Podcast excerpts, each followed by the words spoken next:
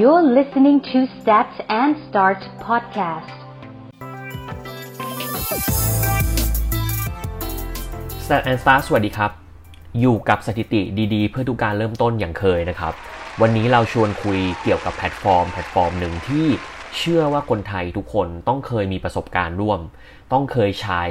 และก็เชื่อว่าณเวลานี้ที่ผู้ฟังฟังอยู่ หรือก่อนหน้านี้ไม่นานเนี่ย ต้องใช้แพลตฟอร์มแพลตฟอร์มนี้อยู่แน่นอน ซึ่งก็คือ Instagram นั่นเองนะครับ Instagram เนี่ยหากย้อนกลับไปในช่วงที่มัน launch แรก ๆ ก็คือตุลาคมปี 2010 ก็เกือบนานแล้วนะใช่ไหมครับ ตอนนี้ก็ปี 2020 แล้วเกือบ 10 ปีแล้วนะครับ ตรงนี้สิ่งสำคัญอย่างหนึ่งที่ชี้ให้เห็นก็คือ Instagram ในช่วงนั้นเนี่ยถ้าเกิดใครใช้อย่างผมเนี่ยผมเชื่อว่าผมทันตอนสมัยแรก ๆ เลย Instagram เนี่ยมันยังไม่มีคนเล่นนะครับ แล้วเราก็มองว่า Instagram เนี่ยเหมือนจะเป็นแอปพลิเคชันฟิลเตอร์การถ่ายรูปซะมากกว่ามากกว่าเป็น social platform สมัยนั้นเนี่ย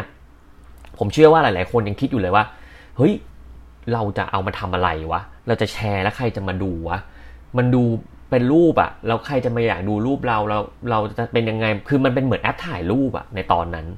นะครับแล้วฟิลเตอร์มันฟิลเตอร์แบบหลาย ๆ แบบให้เลือกก็รู้สึกว่ามันค่อนข้างใหม่ แต่พอใช้ไปเรื่อยๆเรื่อยๆเรื่อยๆเนี่ยอินสตาแกรมเริ่มเข้ามามีบทบาท จนตอนเนี้ยหลาย ๆ คนมองว่าอินสตาแกรมมันคือเขาเรียกว่าเหมือนอัลบั้มสมัยสมัยก่อนเนี่ยพ่อแม่ชอบมีอัลบั้มรูปถูกไหมครับ ที่เก็บเอาไว้ให้เราดูเป็นอัลบั้มใส่ซอง แล้วเป็นรูปเด็กบางคนฟังผมอาจจะไม่ทันนะ แต่ผมยังพอทันอยู่ที่เด็กๆเลยเนี่ยแม่จะมาเอารูปที่แบบไปอัดตามร้านโกดักนะครับ แล้วก็ในนั้นก็จะมีรูปรูปรูปรูปรูปถ่ายเต็มไปหมดเลยแล้วก็เก็บรูปเอาไว้ เพื่อวันหนึ่งจะเป็นความทรงจำเป็นไดอารี่ของเรามาเล่าคนอื่นฟัง แต่ Instagram มันเก็บอยู่ในรูปแบบของ cloud เป็นดิจิตอลแล้วก็กลายเป็นว่าทุกคนก็จะมี account ของตัวเอง แล้วก็มี Instagram ที่เป็นเหมือนไดอารี่เป็นเหมือนอัลบั้มรูปภาพที่เก็บไปใช้ หลาย ๆ คนก็เอา Instagram ไปใช้ในอีกวิธีอื่น เช่น มันกลายเป็นร้านค้า มันกลายเป็นโซเชียลมันกลายเป็นหน้าร้าน มันกลายเป็นการสื่อสาร บางคนก็เอาไปทำเป็นมันกลายเป็นเรื่องราวของการให้ความรู้นะครับ บางคนก็ให้เป็นแรงบันดาลใจ ให้เป็นคำคมหรืออะไรมากมาย ซึ่งวันนี้อินสตาแกรมมันมีบทบาทที่แตกต่างกันละ แต่ดั้งเดิมของ Instagram เองเนี่ย มันถูกออกแบบมา ให้มันเป็นเหมือนอัลบั้มภาพ เป็น magazine of life อะไรแบบนี้นะครับ ซึ่งทุกคนน่าจะรู้อยู่แล้วแหละ แล้วพอ Instagram ก็พยายามจะขยาย feature มาโดยตลอดพัฒนา จนมาเจอ feature ของ Story ซึ่งถือว่าเป็น feature ที่ประสบความสำเร็จอย่างมาก และก็มี insight ที่สำคัญ ซึ่งวันนี้เราจะมาชวนคุยกันนะครับ ก่อนที่จะเข้าไปจนถึงข้อมูลเชิงลึกด้านในเราจะมาคุยกันต่อเนี่ย วันนี้ผมได้ข้อมูลจาก Thumbsup แล้วก็ Omnicore นะครับ ที่ระบุว่าวันนี้อินสตาแกรมเนี่ยประสบความสำเร็จอย่างมากนะครับ ถือว่าเป็นแพลตฟอร์มโซเชียลหลักอันหนึ่งเลยที่คนไทยก็ใช้เยอะและคนทั่วโลกก็ใช้เยอะนะครับ ปัจจุบันเนี่ยอินสตาแกรมเนี่ยมีจำนวน Active User ผู้ใช้รายเดือนเนี่ย 1,000 ล้านผู้ใช้ทั่วโลก เยอะนะครับ ถ้าเป็นผู้ใช้รายวันเนี่ยจะเป็น 500 ล้านผู้ใช้งานนะครับ แล้วก็ผู้ใช้งาน IG Story รายวันเนี่ยจะอยู่ที่ 400 ล้าน user นะครับ ตรงเนี้ยถือว่าเยอะมากทีเดียวนะครับ แล้วเขาก็พูดว่าในแต่ละวันเนี่ยจะมีภาพแล้วก็วิดีโอถูกอัปโหลดลงบนแพลตฟอร์ม Instagram เนี่ยถึง 100 ล้านภาพ คุณลองคิดดู คุณเป็นแพลตฟอร์มที่ user generate content ส่วนตัวของเขาอะเข้าไปหาคุณในวันหนึ่ง100 ล้านภาพ จริงๆ ถ้า Instagram มีการเก็บ Data หรือมีการมองอะไรแบบนี้ผมเชื่อว่าเขาสามารถจะ predict อะไรได้หลายอย่าง ลองตั้งคำถามดูสมมติเขาเห็น Data ของคนว่า เฮ้ยช่วงนี้คนถ่ายรูปโทนแบบเนี้ยเฮ้ยหรือช่วงนี้คนถ่ายรูปเช็คอินถ่ายรูปที่ที่ไม่ใช่ที่ตัวเอง ไม่ใช่บ้านเกิดตัวเอง มันสามารถจะจับสัญญาณ หรือพีดิกอะไรบางอย่างได้เหมือนกันนะ จริง ๆ ข้อมูลของ Instagram เนี่ยเป็นข้อมูลที่ค่อนข้างจริง แล้วเป็นข้อมูลที่เก็บด้วยภาพหรืออะไรแบบเนี้ยผมว่าตรงเนี้ยก็น่าสนใจ แต่ตรงเนี้ยเราก็ไม่ไม่รู้อินดีเทลว่า Instagram สามารถจะข้อมูลอะไรไปใช้ได้ไหมนะครับซึ่งผมว่าหลักๆเนี่ยที่เราเห็นแน่ ๆ ที่เขาข้อมูล AI มาช่วยเนี่ยก็คือในส่วนของตัว Search ที่เวลาเรา Search ดูสิ่งต่าง ๆ เนี่ย มันจะเลือกแต่ภาพเรื่องของ Account ที่มันตรงกับเรา อย่างสมมุติช่วงนี้ผมเข้าไปดู Account ของนาฬิกามากหน่อย เวลาผมกดเข้าไปในตรง Search เนี่ยตรง Explore เนี่ยนะผมไม่รู้เลขถูกเลขผิดนะ มันก็จะมีตัวภาพหรืออะไรที่มันตรงกับเรามากขึ้น ผมว่าข้อมูลชุดนี้ถูกเอามา operate แล้วก็ทำให้ experience มันดีขึ้น แต่ผมกลับมองว่าข้อมูล data point ในมุมที่มันเป็นเรื่องของรูปภาพที่ทุกคนเก็บเนี่ยมันคงมีเรื่องของ data privacy ซึ่งมันทำได้ไม่หมดนะครับ ซึ่งตรงนี้ก็เสียดายเนาะแต่ถ้าเราคิดว่าตรงนี้ถ้าเกิดเราเป็นคนที่สร้างคอนเทนต์ตรงนี้แล้วเรามาไล่ดูอะ ผมว่าเราจะเห็นอะไรหลายอย่าง หรือจริงๆ ถ้าเกิดเราต้องการจะทำเป็น manual tracking เข้าไปไล่ดูคนที่มี interest ตรงกับที่เรามองหา และเขามีไลฟ์สไตล์ยังไง เขามีรูปแบบการใช้ชีวิตยังไง ก็ถือว่าเป็นอีกอย่างหนึ่งที่สามารถจะทำได้นะครับ แต่สิ่งหนึ่งเลยที่วันนี้เรามาคุยกันคือ เราจะเห็นว่า 100 ล้านรูปภาพที่ถูกอัปโหลดเข้าไปเนี่ยตั้งแต่เปิดให้บริการมาจนถึงปัจจุบันเนี่ยมีภาพถูกโพสต์ลงอินสตาแกรมเนี่ยรวมกันแล้วเนี่ยห้าหมื่นล้านภาพโอ้โหคุณคิดภาพดูว่ามันเยอะขนาดไหน แต่เราก็เต็มใจที่จะโพสต์นะวันนี้จริงๆถ้าเกิดใครโดนลบเอ่อ account ของ Instagram เนี่ยเหมือนเสียความทรงจำไปเหมือนกันนะ จริงไหมฮะบางคนเก็บรูปไว้ในรูปแบบของเอ่อไฟล์นะครับสมัยก่อนเก็บในรูปแบบของฟิล์มนะเก็บในรูปแบบของภาพอัลบั้มปิ้นออกมาไปอัดตามเนี่ยอะไรนะจักรวาลโฟโต้จำได้ไหมสมัยก่อน อาจจะย้อนกลับไปนานหน่อย แต่ปัจจุบันมันถูกเก็บในรูปแบบดิจิตอลเก็บอยู่บนแพลตฟอร์ม เพราะฉะนั้นอินสตาแกรมเนี่ยกลายเป็นสิ่งสำคัญนะครับ ห้าหมื่นล้านรูปนี่เยอะเนาะ แล้วก็มี Official Account ทางธุรกิจเนี่ยที่เกิดขึ้นใน Instagram เนี่ย25 ล้านธุรกิจนะครับ และในแต่ละวันเนี่ยมีกระแสการกดไลค์ภาพบน Instagram เนี่ยสูงถึง 4,200 ล้านครั้งนะครับ หากคิดเป็นค่าเฉลี่ยแล้วเนี่ยผู้ใช้ 1 คนเนี่ยจะกดไลค์บน Instagram ในแต่ละวันเนี่ยอยู่ที่ 7-9 ครั้งต่อคน ผมว่านี้น่าสนใจ จริงๆ ผมสังเกตเห็นพฤติกรรมคนเล่น Instagram เนี่ย เวลาเราหันไปดูเพื่อนๆเราเล่นหรือตัวเราเองเล่นเนี่ยเขาก็เลื่อนเร็วอยู่เหมือนกันนะ เร็วพอๆกับ feed Facebook เลย แต่ว่าด้วยความที่ Instagram มันเป็นแพลตฟอร์มที่เรามองด้วยภาพ เราจะจับจดอยู่บนภาพแล้วก็หยุดดูในภาพที่เรามีความสนใจ แล้วก็จะรีบกดไลค์ไวแล้วก็รีบเลื่อนนะนะอันนี้ก็เป็นสิ่งสำคัญบางครั้งก็นั่งคิดอยู่เหมือนกันว่าพฤติกรรมการ comment อยู่ใน Instagram เนี่ย effective ไหม แต่จริงๆ ก็ถือว่ายังมี engagement ของคนที่เข้าไป comment ในแต่ละภาพเนี่ยยังเยอะอยู่เหมือนกันนะครับ แต่สิ่งสิ่งหนึ่งที่ ถือว่าน่าสนใจ แล้วก็เป็นสิ่งที่ Instagram ทำมาได้อย่างดีก็คือ การที่เขาคิด IG Story ขึ้นมา ซึ่งมันมี pain point ที่น่าสนใจอยู่ไม่น้อยนะครับ Instagram ส่วนมากเนี่ย โดยพฤติกรรมของผู้บริโภคเนี่ย อาจจะอัพรูปวันหนึ่งหนึ่งรูปสองรูป แต่ถ้าวันหนึ่งเราจะอัพเหตุการณ์ต่างๆสิบกว่ารูปเนี่ย โดยพฤติกรรมของพื้นฐานของ service ของ Instagram เบื้องต้นเนี่ย มันอาจจะไม่ตอบเรา มันจะไปกวนคนอื่น หรือมันจะทำให้ content ของเราเนี่ยมันมันลกจนเกินไป ผมว่า IG Story เนี่ยเข้ามาตอบตรงนั้นนี่นี่เป็นมุมมองของผมนะครับที่เเข้ามาแล้วก็มาทำมาแก้เพนพอยที่ว่าเราอยากจะเก็บเป็นภาพเป็นวิดีโอไว้ แต่เราอยากที่จะทำมันเป็นวันหนึ่งมีเยอะๆเหมือนบางอันมันไร้สาระเกินไปที่มันจะมาเป็นอันหลักๆ ที่อยู่ในภาพอยู่ในโปรไฟล์ของเราบางครั้งอยากจะแค่ถ่ายนั่งคุยกับเพื่อนเจอหน้ากันแต่ไม่อาจจะต้องถ่ายรูปจริงจังหรือบางครั้งเราอยากจะอัปเหตุการณ์ง่ายๆ เก็บไว้ IG Story เนี่ยมาตอบโจทย์ตรงนี้ครับ แล้วก็ถือว่าเป็นอีกหนึ่ง feature killer เลยที่ทำให้ Instagram เนี่ยยังถือว่า work แล้วก็ยังถูกใช้อยู่ในปัจจุบัน ผมสังเกตเห็นว่าเวลาเราไปดูคอนเสิร์ตหรือเวลาเราไปทำกิจกรรมอะไรบางอย่างเนี่ย คนก็จะนิยมถ่ายผ่านตัว IG Story แล้ววันนี้ IG Story ก็ถูกพัฒนามาเยอะเลย ถ้าวันนี้เราคุยกันถึง Instagram เนี่ยครับ ผู้ฟังคิดว่าตั้งแต่ Day 1 ปี 2010 นะครับ ที่เขา launch มาจนถึงวันนี้ Instagram พัฒนาไปเยอะไหมเยอะนะ ตั้งแต่โลโก้ตั้งแต่สมัยก่อน จนมาเป็นโลโก้ใหม่ ตอนแรกๆคนก็ไม่ชอบโลโก้นี้นะทำไปทำมาก็คุ้นละนะครับ จนมาเป็นถึง service เอ่อ UX UI experience ข้างในเนี่ยเปลี่ยนหมดนะครับจากที่แต่ก่อนเราอัพเป็นรูปนิ่งๆได้อย่างเดียว ตอนนี้ก็เป็นรูปที่เป็นอัลบั้มสามารถจะเลื่อนได้นะครับ จากที่แต่ก่อนเราไม่สามารถที่จะ switch account ได้ในหนึ่งหน้าของ account เรา ตอนนี้ก็สามารถสลับ account ได้ เพราะเขารู้ว่าบางคนมีหลาย account บางคนมี account หลุม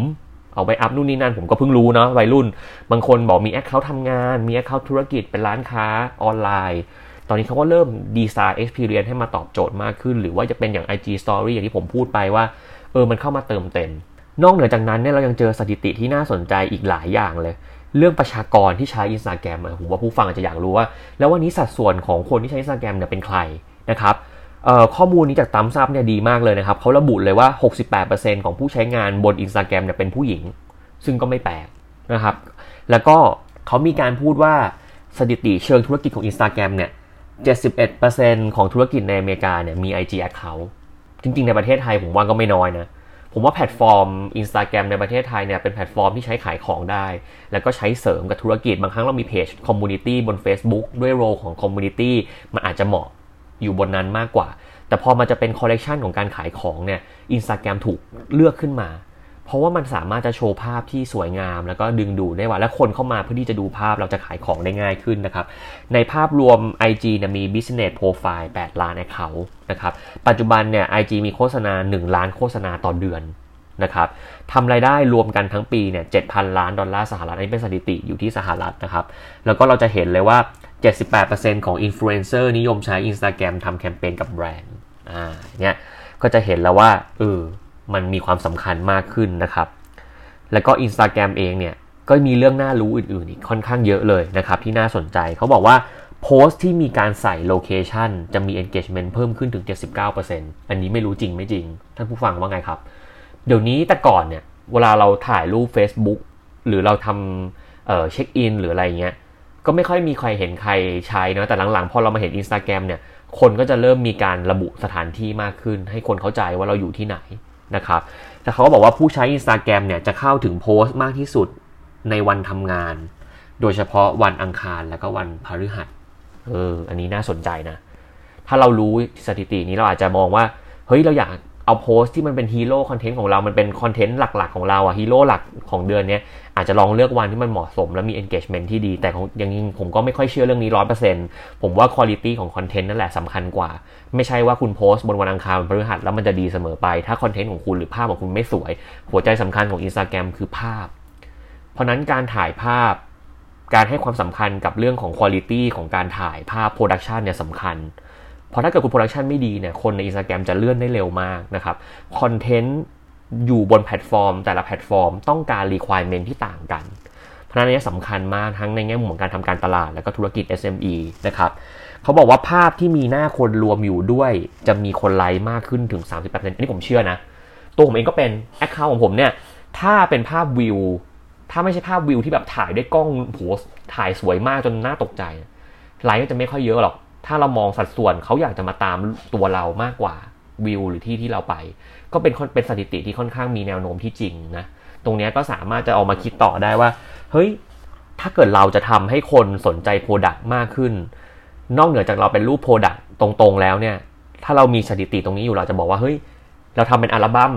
เอ่อมันเป็น multi photo ใน Instagram เสร็จแล้วเราเอาภาพแรกเนี่ย ให้มันมีหน้าคนถือหน่อยไหมให้มันเกิดภาพ ที่มันน่าสนใจเดี๋ยวถ้าเรามีพรีเซนเตอร์อยู่แล้วเราจ้างอยู่แล้วเนี่ยเราควรเอาเขามาใช้ในอินสตาแกรมเพราะว่าพอเขาเห็นหน้าคนเนี่ยโอกาสที่เขาจะคุยต่อก็ง่ายกว่าอะไรเงี้ยเป็นหนึ่งสถิติที่สามารถหยิบมาคิดได้นะครับ เขาบอกว่าวิดีโอใน IG เนี่ยได้รับ engagement มากกว่าภาพในแพลตฟอร์มอื่น 2 เท่า เพราะนั้นผมว่าวิดีโอใน IG ก็ค่อนข้างมี engagement ที่ดีอยู่แล้วนะ แล้วเดี๋ยวนี้ Instagram ทั้ง IG Story หรืออะไรเขามีสิ่งที่เรียกว่าฟิลเตอร์และฟิลเตอร์เนี่ยมีบทบาทมาก ฟิลเตอร์เดี๋ยวนี้มันกลายเป็นเกม มันกลายเป็นไวรัลมันกลายเป็น challenge เหมือนใน TikTok เหมือนกัน IG Story วันนี้มันกลายเป็นเหมือน survey มันกลายเป็นเหมือนเอ่อ communication มันกลายเป็นเหมือนกิจกรรมที่เขาสามารถจะทำได้ อันนี้ผมว่าน่าสนใจ ถ้าแบรนด์แบรนด์ไหนเนี่ยมองเห็น opportunity ตรงนี้แล้วมาดีไซน์ฟิลเตอร์มาทำเป็น experience ให้คนเล่นเยอะๆ ถ้าเกิดคุณยังมองหาอะไรที่มันต้องการ earn media จัดๆ ต้องการไวรัลผมว่านี้เป็นหนึ่ง tools ที่สามารถจะทำได้หรือเราจะมาทำเป็นสติกเกอร์ที่เอามาตกแต่งใน IG Story ก็ไม่ไม่เลวเห็นไหมครับ ว่าเราสามารถจะดีไซน์ วันนี้การทำแบรนด์หรือการทำ marketing เนี่ยมันมีกลยุทธ์ที่หลากหลายมาก เรามีเครื่องมือที่เยอะ แต่หัวใจสำคัญที่เราต้องคิดให้ให้แตกแตกก่อนเนี่ยคือเราทำไปเพราะอะไร เราต้องการอะไรจากการทำการตลาด หรือต้องการทำการสื่อสารครั้งนี้ มันไม่ใช่ว่าอันนี้ดังอันนี้ดี แล้วมันจะตอบโจทย์วัตถุประสงค์ทุกอย่างนะครับ IG Story มันเหมาะกับการเล่น และให้คนเล่นต่อๆกัน มันอยู่ได้ไม่นาน life cycle มันต่ำเราต้องการทำตรงนี้เพราะอะไร ถ้าเราอยากจะได้ long term awareness หรืออะไรมันจะ work ไหม หรือเราอยากได้ social engagement หรือเราอยากได้ buzz เราอยากได้ฮิตตรงนี้ต้องคิดดีๆนะครับ แต่พอเราเข้าใจ stat เบื้องต้นของ Instagram เนี่ยเราพอจะมา formulate หรือมาปรับหาโซลูชันทางการตลาดที่ดีได้นะครับสถิติอีกนึงที่น่าสนใจก็คือ การโพสต์แบบมีแฮชแท็กจะเพิ่ม engagement ได้ถึง 12.6%อันนี้น่าสนใจนะผมเห็นอันนี้ผมรู้สึกว่าเฮ้ยจริงเหรอวะ แต่จริง ๆ แล้วผมก็คิดเหมือนกันนะว่าเออแฮชแท็กหรืออะไรที่อยู่ใน Instagram เนี่ยมันก็ช่วยด้วยความที่ตัวหนังสือมันมันมันเป็นคนละสีมั้งหรือมันอะไรแบบเนี้ยมันน่าจะทำให้เกิด engagement ได้ดีกว่า นะครับ ตรงนี้ผมก็อาจจะไม่ใช่เซียนอินสตาแกรมมาก ไม่ได้รู้ลึกเท่าวัยรุ่นทำแต่พอจากที่เราไป observe หรืออะไรแบบนี้เรารู้สึกว่าเออมันก็ก็มีผลนะครับ 7 ใน 10 ของ hashtag ทั้งหมดใน IG เป็นแบรนด์สินค้าชนิดต่างๆ เห็นไหมหัวใจสำคัญคือเราต้องการสร้างจุดเด่นของแบรนด์ให้มันเด้งขึ้นมาในแคปชั่น เพราะคนมีเวลา concentrate อยู่บนโพสต์โพสต์หนึ่งเนี่ยไม่ได้นานมาก ผมว่าไม่ถึง 4-5 วิหรอก เพราะนั้นภาพที่ดีแคปชั่นที่เด่นสั้นได้ใจความ ก็จะช่วยได้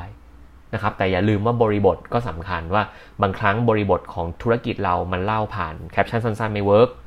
คุณอาจจะไม่เหมาะกับ Instagram ไหม หรือถ้าคุณจะใช้คุณควรจะใช้กับใคร ใช้กับ account ไหนที่เขาเขียนยาวๆ แล้วคนอ่านหรือเปล่า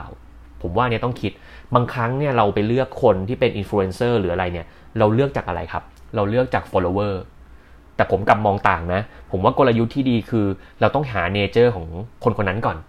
เอ่ออินฟลูเอนเซอร์คนนี้เป็นคนที่คน follow เยอะ แต่เขาเป็นคนที่ไม่เหมาะกับการเขียนสั้นๆ ยาวๆเขาไม่เหมาะเขาเหมาะแต่การเขียนแป๊บๆแล้วก็คนอ่านแป๊บเดียวแล้วดูเน้นดูรูปอะคนตามเขาเพราะรูป คุณก็ควรจะเลือกคอนเทนต์ที่มันเหมาะกับแบบนั้น แต่ถ้าสมมติคุณจะต้องการคนที่อ่านเยอะๆคุณอาจต้องไปเลือกคนอื่น อย่างเช่นแบบสมมตินะยกตัวอย่างนะครับอริสโตเติลอย่างเงี้ยเห็นไหมคน follow แล้วเขาอ่าน มันเป็นลักษณะของการเขียนยาวๆ ถ้าคุณจะไปทำเป็นแบรนด์คอนเทนต์ในนั้น หรือไป tie-in เนี่ยแล้วคุณต้องการให้คนอ่านยาวๆ แล้วมันมีอะไรเนี่ย อาจจะต้องหาคนที่เขาเหมาะกับ type ของ objective ของคุณด้วยเช่นเดียวกันนะครับผมว่าตรงนี้น่าสนใจเลย พอเรามาคุยถึงตรงนี้แล้วอ่ะผมก็รู้สึกว่าเฮ้ยตั้งคำถามว่า แล้ววันนี้ถ้า Instagram เรายังอยู่บนยอด follower อยู่เนี่ยใครที่เป็น top ยอด follower บน Instagram 10 อันดับ คุณอยากรู้ไหมครับ แล้วผมเชื่อว่าคนเหล่านี้ที่มี follower เยอะขนาดเนี้ยโพสต์โพสต์หนึ่งเนี่ยเขาทำเงินได้เท่าไหร่ เดี๋ยวเรามาลองดูลำดับกันครับว่า อันดับคนที่มี follower เยอะที่สุดใน Instagram 10 อันดับเป็นใครบ้าง ตรงนี้นะครับ เราเจอข้อมูลหนึ่งที่น่าสนใจก็คือเขาบอกว่า 10 อันดับ Instagram คนดังที่มียอด follower สูงที่สุดในปี 2019 นะครับ จาก The Tiger เนี่ยเขาระบุไว้เลยว่าอันดับที่ 10 เนี่ยคือ Taylor Swift Taylor Swift เนี่ยมีคน follow 119 ล้านคน อันดับที่ 9 เป็นนักฟุตบอลนะครับ เป็นเนย์มาร์ เนย์มาร์จูเนียร์นะครับ มีคนติดตามถึง 121 ล้านคน อันดับที่ 8 ก็เป็นนักฟุตบอลเหมือนกันลิโอเนลเมสซี่นะครับ มีผู้ติดตาม 124 ล้านคน ในขณะเดียวกันอันดับที่ 7 เป็นคุณบียอนเซ่นะครับ มีคนติดตาม 129 ล้านคน แล้วก็ไคลีเจนเนอร์นะครับ มีผู้ติดตาม 139 ล้านคน อันดับที่ 6 อันดับที่ 5 เป็นคิมคาร์เดเชียนนะครับ มีคนติดตาม 143 ล้านคนนะครับ อันดับที่4นะครับเป็นดเวย์นเดอะร็อกจอห์นสันหรือเดอะร็อกนี่แหละ มีคนติดตาม 148 ล้านคนนะครับ อันดับที่3เซเลนาโกเมสครับ 153 ล้านคน อันดับที่2อารีอานา กรานเด158 ล้านคน และอันดับที่ 1 ผมว่าไม่มีใครที่จะทายผิดนะครับ เพราะว่าถือว่าคนคนนี้มีอิทธิพลอย่างมากก็คือคริสเตียโนโรนัลโดมีผู้ติดตามสูงถึง 173 ล้านคน คุณลองคิดดูครับว่าโรนัลโดโพสต์หนึ่งภาพ มีมูลค่าเท่าไหร่ผมให้ทาย ทายออกกันหรือยังครับว่าคริสเตียโนโรนัลโดที่มียอด follower บน Instagram สูงที่สุดเนี่ยอันดับที่1เนี่ยคิดว่าเขาจะโพสต์อยู่ที่เท่าไหร่นะครับ จาก The Standard ระบุไว้เลยว่าคริสเตียโนโรนัลโดเนี่ยแบรนด์ต้องจ่ายเงินสูงถึง 25 ล้านบาทต่อโพสต์1โพสต์นะครับที่โรนัลโดโพสต์เนี่ยมูลค่าถึง 25 ล้านบาทเลยทีเดียวผมว่าอันนี้ทำให้เราเห็นแล้วว่าคนที่มีอิทธิพลกับคนหมู่มากอะเนาะ ยังไงก็ตามเนี่ยการสร้าง engagement หรือสร้าง awareness เนี่ยมันจะเกิดขึ้นได้มาก ซึ่งแบรนด์ที่มาใช้โรนัลโดอะไรแบบเนี้ยก็น่าต้องเป็นแบรนด์ที่เขามีธุรกิจหรือมี business model ที่มากกว่าแค่ประเทศใดประเทศหนึ่ง มันต้องเป็น international หรือเป็น global level นะครับเขาถึงจะสามารถเลือกใช้ presenter ที่เหมาะหรือใช้ influencer ที่เหมาะได้ถึงขนาดนี้นะครับการจะใช้โรนัลโดมาโพสเนี่ยไม่ใช่เรื่องง่าย แล้วก็ไม่ใช่เรื่องที่จะต้องใช้เงินแบบน้อยๆ ใช้เล่นๆนะครับเพราะนั้นต้องบริหารต้องคิดดีๆ นะครับตรงนี้ก็เป็นสิ่งสำคัญ แต่ทั้งหมดตรงนี้ที่เราอยากจะชี้ให้เห็นก็คือ วันนี้เรากำลังพูดถึง Instagram ถูกไหมครับ เรามีสถิตินู่นสถิตินี่มากมาย แต่ผมอยากให้มองแบบนี้เวลาเราทำเอ่อ integrated plan หรือเราทำ marketing plan ในยุคปัจจุบันเนี่ยเราพยายามที่จะมองแพลตฟอร์มต่างๆเนี่ยบางครั้งเนี่ยสื่อของเราหรือการสื่อสารแบบเดียวเนี่ยมันไม่สามารถเหมาะใช้แล้วก็เลือกอยู่บนแพลตฟอร์มใดแพลตฟอร์มหนึ่งได้นะครับ เราต้องเข้าใจโรงแพลตฟอร์มต่างๆ ก่อนนะครับว่าแพลตฟอร์มแต่ละอันมันถูกออกแบบมาเพื่ออะไร อย่าง Facebook เนี่ยหลายๆคนจะรู้อยู่แล้วว่ามันออกแบบมาเพื่อเป็น community เป็นสังคม เป็นหลายๆ คนมาแชร์กันมีการแลกเปลี่ยน แต่ Instagram มันจะเป็นในโทนของเป็นพวกแบบ Magazine of Life แล้วถ้าเราพูดถึง Line ล่ะครับคุณคิดว่า Line เป็นโรงมันคืออะไร มันจะเป็น one on one communication คุยกันเชิงลึกได้ หรือเป็น broadcaster หรือเป็น CRM เป็น เขาเรียกว่า member ของเราที่สามารถจะทำการ broadcast ผ่าน Line OA ได้ในอนาคตคือ ถ้าคุณเข้าใจว่าแพลตฟอร์มต่างๆ มันมีหน้าที่ต่างกัน วิธีการคิดคอนเทนต์จะไปใส่ตรงนั้นน่ะก็ต่างกัน วิธีการจะดีไซน์แคมเปญหรือดีไซน์เอ่อ strategy ต่างๆเนี่ยคุณอาจจะไม่จำเป็นต้อง launch ทุกอย่างบนทุกแพลตฟอร์มก็ได้นะครับ คุณอาจจะทำ main awareness แล้วก็ภาพรวมตรงนี้ผ่าน YouTube หรือว่าผ่าน Facebook เป็นหลัก แต่ใช้ตัว Instagram เนี่ย สร้างเป็นพวก micro influencer หรือว่าเป็น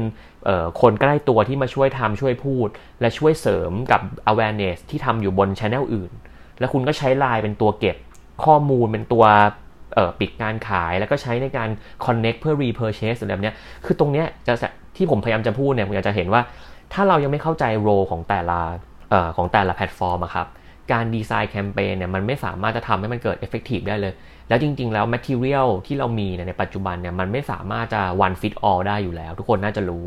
message เราก็ต้อง personalize แยกกันแต่ละแพลตฟอร์ม อย่าง Instagram เนี่ยคุณจะเอาเทคไปแปะเยอะๆ ก็อาจจะยาก เพราะคนก็คงจะไม่ค่อยอ่านเหมือนเราเห็น headline ใน Facebook เนี้ย headline ต้องสั้นกระชับ แต่ใน Instagram เนี่ยภาพมันสำคัญกว่า headline ถูกไหมครับเพราะนั้นตรงเนี้ยเราก็ต้องมานั่งคิดแล้วว่าเฮ้ยเราจะทำยังไง รือในขณะเดียวกันคือถ้าเกิดคุณจะเป็นแบรนด์ที่เข้ามาทำการตลาด เข้ามาลงทุนทำโฆษณาอยู่บน Instagram คุณต้องเข้าใจเนเจอร์ของคนใช้งาน Instagram ก่อน หรือคุณต้องเข้าใจรูปแบบที่ Instagram มี และสามารถจะมาช่วยส่งเสริมให้การสื่อสารหรือการเข้าถึงของคุณเนี่ยมันมีความแข็งแรงมีระบบระเบียบมากขึ้น ผมว่าตรงเนี้ยเป็นสิ่งที่นักการตลาดหรือเจ้าของธุรกิจเนี่ยต้องรู้ก่อนนะครับ หัวใจสำคัญคือวันนี้ ทุกๆคนมักจะเปิดทุกแพลตฟอร์มพร้อมกันเวลาเริ่มทำธุรกิจในธุรกิจหนึ่งผมเห็นเลย เวลาเปิดร้านอาหารร้านหนึ่งต้องมี Facebook นะ ต้องมี Line นะ ต้องมี Instagram นะ ต้องมีบางคนแบบไปมี Twitter มี YouTube แต่คุณยังไม่ได้เข้าใจเลยว่าคุณจะใช้อะไร แล้วบางครั้งเราไม่จำเป็นต้องมีทุกอย่างตั้งแต่ day one นะครับ ถ้าเรายังหาความสำคัญไม่ได้เปิดมา มันก็หนึ่งคือคุณ waste resource ในการจ้างคนมานั่งทำนั่ง up content สองคือคุณไม่ได้วางแผนกับมัน มันก็ไม่ effective อยู่ดี ผมเห็นหลาย ๆ คนที่ประสบความสำเร็จในการทำ content creator หรือการทำพวก brand storytelling เนี่ยเขาจะวางความชัดเจนอยู่เลยว่า แต่ละแพลตฟอร์มเขาเนี่ยจะเป็นอะไร แล้วแต่ละอันมันมีบทบาทเกื้อกูลให้กับแบรนด์คุณอย่างไร objective ของคนที่เข้ามาแต่ละอันเพื่ออะไร และเขาทำงานร่วมกันนะครับ อันนี้ผมฝากไว้เป็นไอเดียเบื้องต้นนะครับ สุดท้ายวันนี้เราจะเห็นว่าสิ่งสำคัญที่สุด เรื่องหนึ่งที่อยากจะแชร์ก็คือ 10 ปีในแพลตฟอร์มแพลตฟอร์มหนึ่งที่เปลี่ยนตัวเองมาปรับเปลี่ยนมาเนี่ยมันชี้ให้เห็นว่าไม่มีธุรกิจไหนที่ไม่ปรับตัว แม้ว่า Instagram จะเป็นแพลตฟอร์มที่ดูใหม่ดูเพิ่งเกิดขึ้นมา เขาก็ต้องเปลี่ยนตลอดเวลา เพราะเขารู้ว่า user พร้อมจะเปลี่ยนไปใช้อย่างอื่นแน่ ๆ ถ้าเขาไม่พัฒนาตัวเอง ผมมั่นใจนะว่าแพลตฟอร์มทุกแพลตฟอร์มทุกวันนี้พยายามจะคิดค้นนู่นนี่นั่นเพื่อมาทำให้ธุรกิจ ขยายได้มากขึ้น แย่ง share of time แย่ง share of wallet ได้มากขึ้น สงครามของแพลตฟอร์มหรือแอปพลิเคชันส่วนมากมันคือการแย่ง share of time อยู่แล้วนะครับ เพราะนั้นเขาต้องการที่ทำให้คนมาใช้เวลาอยู่บน Instagram ให้มากที่สุด เพิ่ม monthly active user ให้เยอะที่สุด เหมือนกัน YouTube ก็ต้องการคนมาเพิ่มให้เป็น M monthly active user MAU เหมือนกัน YouTube ต้องพยายามพัฒนา experience เพิ่มตรงนู้นเพิ่มตรงนี้ Facebook ก็เหมือนกัน พอ YouTube ทำ YouTube Gaming มันมี Twitch มีอะไรออกมา Facebook ก็ต้องพยายามทำ Facebook Gaming ต้องเขาต้องการดึงกลุ่มคน segment ใหม่ๆนะครับเพราะนั้นวันนี้หากเราถามตัวเองก่อนว่า Instagram มันมี segment ของคนเล่น Instagram กี่แบบ คุณรู้หรือยัง และถ้าวันนี้ Instagram เองต้องการจะตอบโจทย์ segment อื่น ๆ ที่เกิดขึ้น ผมว่าเนี่ยน่าสนใจในการเอามาคิด แล้วก็ขยาย service ขยายสิ่งต่างๆ ตรงนี้ผมว่าการทำธุรกิจทุกอย่างต้องคิดแบบนี้ในปัจจุบันนะครับแล้วก็ธุรกิจ เดินแบบเดิมไม่ได้นะครับ ยิ่งเศรษฐกิจในปัจจุบัน เรารู้กันอยู่ว่ามันมีปัญหาหลายอย่างมันมีความยากนะครับ ก็จำเป็นที่จะต้อง adaptive ตัวเอง นะครับเหมือน Instagram ที่เขาปรับเปลี่ยนตัวเองมาตลอด 10 ปีที่ผ่านมาจนทำให้วันนี้เขามียอดผู้ใช้สูงอย่างต่อเนื่องแล้วก็เพิ่มขึ้น เพราะเขาไม่ยอมแพ้ที่จะสร้าง experience ที่ดีที่สุด หา product ที่ตอบโจทย์ที่สุดให้กับผู้บริโภค หัวใจสำคัญคือเข้าใจผู้บริโภค อันนั้นคือคีย์หลักๆ หาความเป็นตัวเราให้ชัดเจนนะครับและคุณจะสามารถยั่งยืนได้เหมือนที่ Instagram ทำได้ วันนี้เรามาชวนคุยเรื่อง Instagram ให้เห็นภาพรวมล้วผมหวังว่าน่าจะทำให้คุณเข้าใจอะไรได้มากขึ้น แล้วก็ทุกครั้งที่เวลาเราเล่นอินสตาแกรมเนี่ย ก็จะได้สังเกตสิ่งต่างๆ ที่เปลี่ยนไปมากขึ้น บางครั้งเราเห็นหลายๆ คนที่เขาว้าวกับอินสตาแกรมนู่นนี่นั่นนะผมว่าเวลามันอัปเดตอินสตาแกรมหรืออัปเดตแอปแต่ละอย่าง เราลองเปลี่ยนจากมุมที่ว่าแล้วไง แต่เราลองพยายามจะสังเกตว่ามันเปลี่ยนไปเพราะอะไร มันดีไหม เราลองตั้งคำถามเราลองทำนายดูดีว่าไอ้ feature แบบนี้มันจะ work ไหมและถ้าเราเข้าใจ feature นี้ว่ามันน่าจะ work ได้ก่อนใน Instagram นะฮะ แล้วเราเป็นแบรนด์แรก ๆ ที่เข้าไปซื้อตรงเนี้ยขอซื้อพื้นที่เนี้ยหรือทำเป็น new media ของเราได้ก่อนเลย ติดต่อ Instagram เข้าไป ติดต่อผ่าน Facebook เข้าไป คุณลองคิดดูว่าคุณจะได้ของดีในราคาถูกหรือเปล่านะครับตรงนี้สำคัญแล้วก็ฝากไว้นะครับ ก็หวังว่าเทปนี้นะครับจะมีมุมมองดีๆ ให้กับทุกท่าน แล้วก็เป็นอีกหนึ่งอันที่ทำให้คุณเห็นมุมมองของการทำแพลตฟอร์ม Instagram